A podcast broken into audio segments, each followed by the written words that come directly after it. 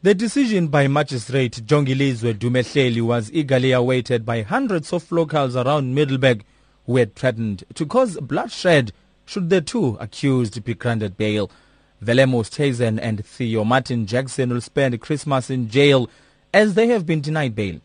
This decision by the Middelburg Magistrate Court meant the world to Victor Tabile Mlotshwa, who was filmed during the assault and forced into a coffin alive. This is what he had to say. I'm so grateful about what happened here. This is the right thing. Thank you very much. Thank you very much. Wonke umuntu bekhona ngiyabonga. Magistrate Jongilizwe Dumehleli says it's been proven beyond doubt that the assault incident of Victor Tabile was racially motivated. He says he doesn't understand why locals passing through a farm could suddenly be accused of copper theft and be assaulted. This prompts me to believe that there must have been a servitude against the farm at which the incident occurred that permits the use of path by uh, non-owners of the private property.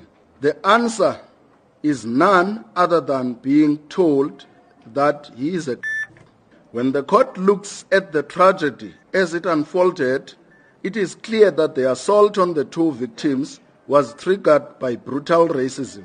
This is what Magistrate Dumehleli said as he denied bail to the two accused. Applicant number two has also failed to satisfy me that it is in the interest of justice for him to be released on bail. Therefore, their application is accordingly dismissed.